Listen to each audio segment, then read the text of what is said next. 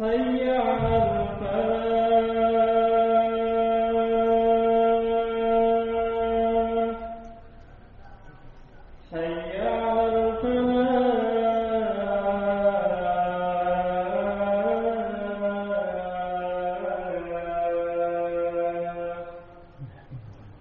Allah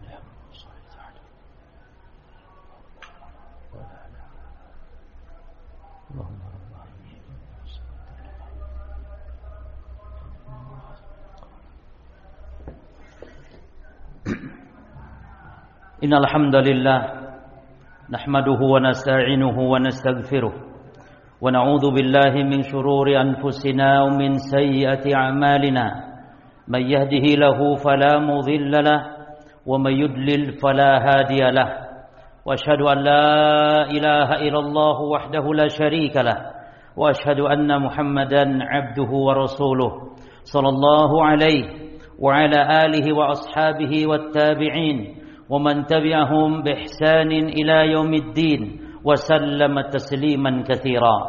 يا أيها الذين آمنوا اتقوا الله حق تقاته ولا تموتن إلا وأنتم مسلمون.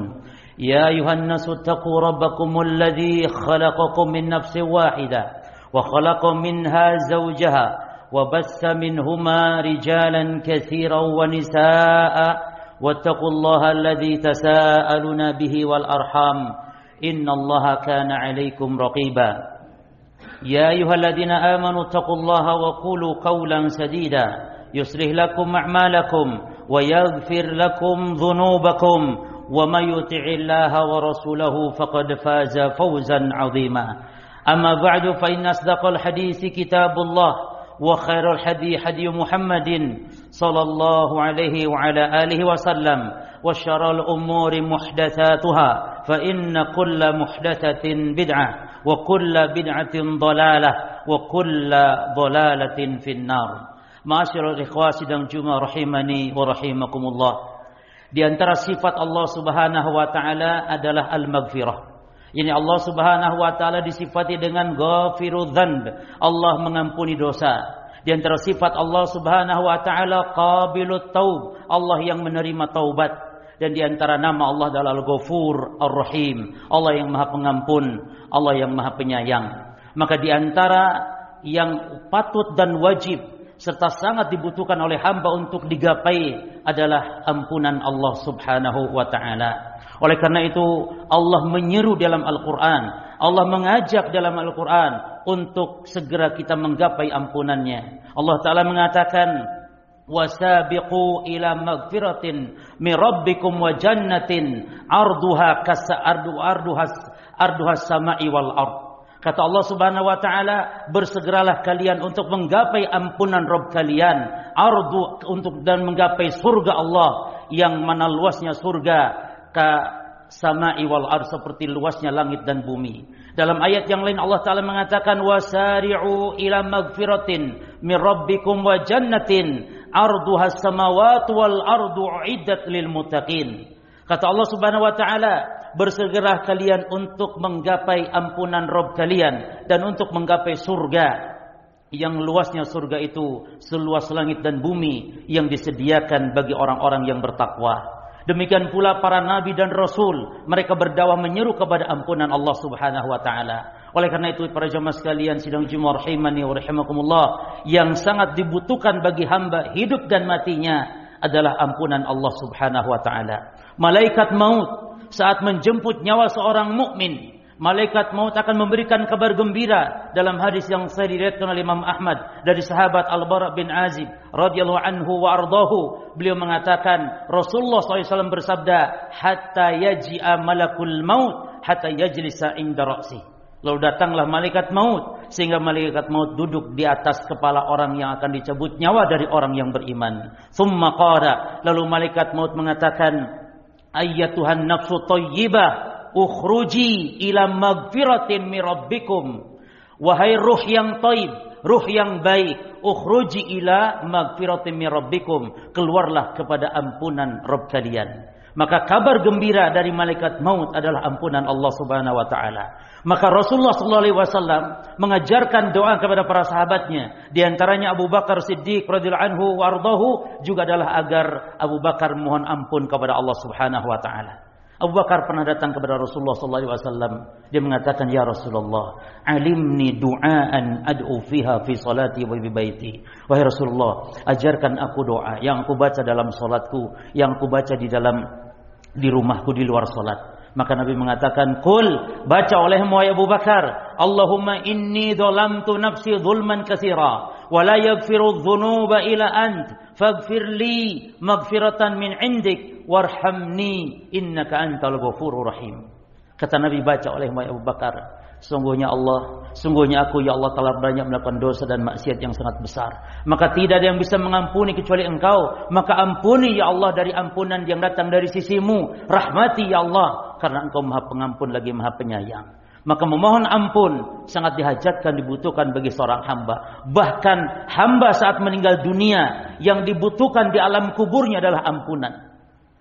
Utsman bin Affan radhiyallahu anhu pernah mengatakan, kata Utsman, "Kana Nabiyyu sallallahu alaihi wasallam idza faraga min dabtil mayit waqafa alaih." Rasulullah sallallahu alaihi wasallam itu apabila beliau selesai menguburkan jenazah, beliau berdiri di atas kuburannya.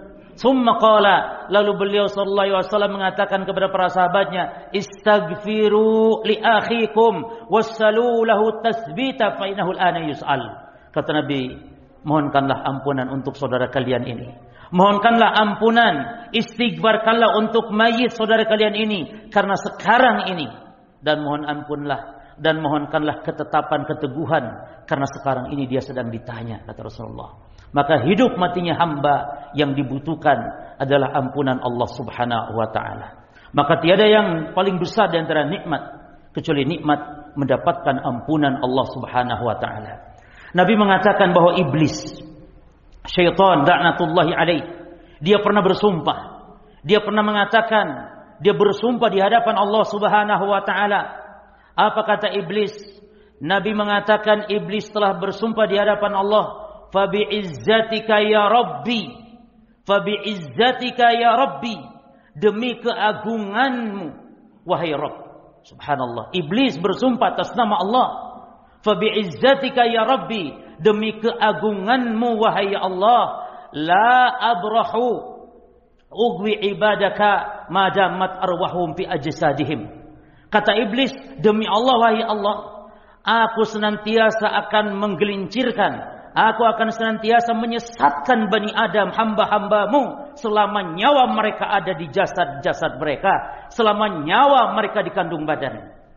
Namun apa balasan Allah Subhanahu wa taala?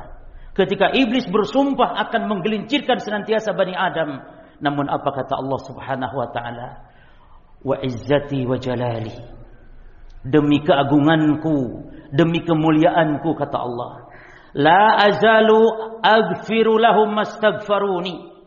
Kata Allah, demi keagunganku, aku senantiasa akan mengampuni mereka. Mastaghfaruni, selama Bani Adam, selama hamba-hambaku beristighfar kepadaku. Yani iblis diharamkan ampunan Allah, sementara Allah berikan ampunan kepada kita manusia. Maka demikian luasnya rahmat dan ampunan Allah, sehingga Allah disifati wasi'ul maghfirah, Allah yang luas ampunannya. Aqulu qawli hadza wa astaghfirullaha li wa lakum walisairil muslimin min kulli dzamb fastaghfiruhu innahu huwal ghafurur rahim.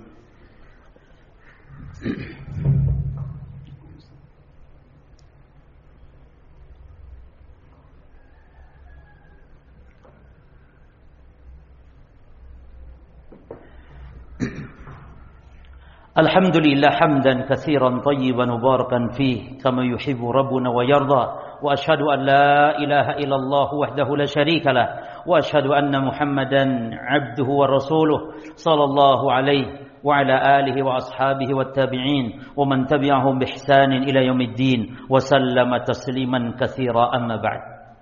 Hadirin sidang Jumat rahimani wa rahimakumullah. Ada tiga momen yang kita dianjurkan untuk memperbanyak istighfar. Momen yang pertama, ketika seorang muslim terjatuh ke dalam dosa.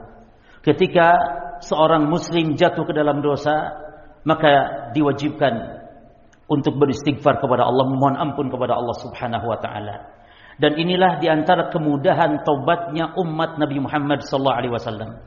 Adapun umat Nabi Musa, umat-umat sebelum Islam, umat sebelum Nabi Muhammad, taubatnya adalah diantaranya dengan membunuh diri. Taubat yang demikian beratnya.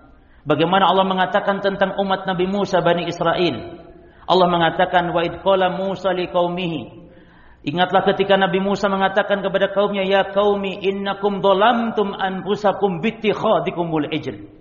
Wahai kaumku, sesungguhnya kalian telah berbuat zalim, berbuat dosa dengan menjadikan anak sapi sebagai sesembahan. Fatubu ila bari'ikum, maka bertaubatlah kalian kepada Rabb kalian. Lalu apa kata Allah? Nabi Musa mengatakan, faqtulu anfusakum, maka caranya taubat, bunuhlah diri-diri kalian. Berat taubatnya Bani Israil dahulu para jemaah. Namun umat Islam, umat Nabi Muhammad, agama Islam, syariat Islam, syariat yang memang syariat dimudahkan oleh Allah, taubat kita cukup kita bertaubat dengan membaca istighfar dan kita menyesal. Nabi shallallahu alaihi wasallam mengatakan, an-nadamu taubatun.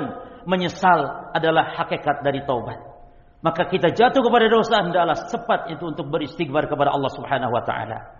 Yang kedua, momen kita istighfar adalah setiap kita selesai melakukan amal soleh. Selesai solat kita istighfar, selesai puasa kita istighfar, selesai haji kita istighfar, selesai kita majlis ilmu beristighfar kepada Allah. Menutup majlis dengan beristighfar. Menutup hidup kita pun dengan beristighfar. Maka Nabi shallallahu alaihi wasallam apabila selesai solat, beliau istighfar. Sauban radhiyallahu anhu mengatakan, kana nabiyyu sallallahu alaihi wasallam idzan sarafa min salatihi istaghfara salatan thumma qala Allahumma anta salam wa minkas salam tabarakta ya dzal jalali wal ikram. Sauban mengatakan adalah Rasulullah apabila selesai salat beliau istighfar tiga kali. Kemudian membaca Allahumma anta salam wa minkas salam tabarakta ya dzal jalali wal ikram. Demikian pula akhir malam kita ditutup dengan istighfar. Allah Ta'ala mengatakan, wabil asharihum yastaghfirun. Sifat orang-orang beriman, sifat orang bertakwa adalah beristighfar di akhir malamnya. Akhir amal dengan istighfar. Tutup usia dengan istighfar. Tutup malam dengan istighfar. Maka inilah momen beristighfar ketika selesai mengerjakan amal saleh. Yang ketiga, istighfar tak kenal waktu. Yakni setiap saat perbanyak istighfar, setiap pagi dan petang beristighfar. Siang, sore, malam beristighfar. Perbanyak istighfar kepada Allah. Ibnu Umar pernah menghitung dalam satu majlis saja Rasulullah shallallahu alaihi wasallam beristighfar lebih dari seratus kali dalam satu majlis. Sehingga Nabi mengatakan, ayuhan nas tubu ilallah wastaghfiru. Bertobatlah wahai manusia kepada Allah dan beristighfarlah. Fa'ini astaghfirullah wa atubu ilaih fil yaum aksar min mi'ati marrah. Karena aku, kata Nabi, beristighfar, bertobat kepada Allah sehari lebih dari seratus kali. Maka beristighfar kepada Allah dalam setiap saat. Maka Nabi pun mengatakan, berbahagialah orang yang memperbanyak istighfarnya, memperbanyak dalam catatan buku amalnya dengan banyak-banyak beristighfar kepada Allah Subhanahu wa taala. Demikianlah para jemaah sekalian di antara yang harus kita perhatikan untuk digapai, untuk kita mohon senantiasa kepada Allah adalah ampunan Allah Subhanahu wa taala. Allahumma shalli wa sallim wa barik ala abdika wa rasulika Muhammadin wa ardallahum an khulafa rasyidin Abi Bakr wa Umar Utsman wa Ali wa ana ma'ahum manika wa karamika ya akramal akramin. Allahumma ajal Islam wal muslimin وأذل الشرك والمشركين ودمر أعداءك أعداء الدين اللهم انصر إخواننا المجاهدين في سبيلك في كل مكان اللهم انصر إخواننا المستضعفين في كل مكان اللهم انصر إخواننا المستضعفين في كل مكان اللهم أنزل عليهم نصرك برحمتك وبقوتك يا قوي يا عزيز اللهم ربنا آتنا في الدنيا حسنة وفي الآخرة حسنة وقنا عذاب النار سبحان ربك رب العزة عما يصفون وسلام على المرسلين والحمد لله رب العالمين وأقيموا الصلاة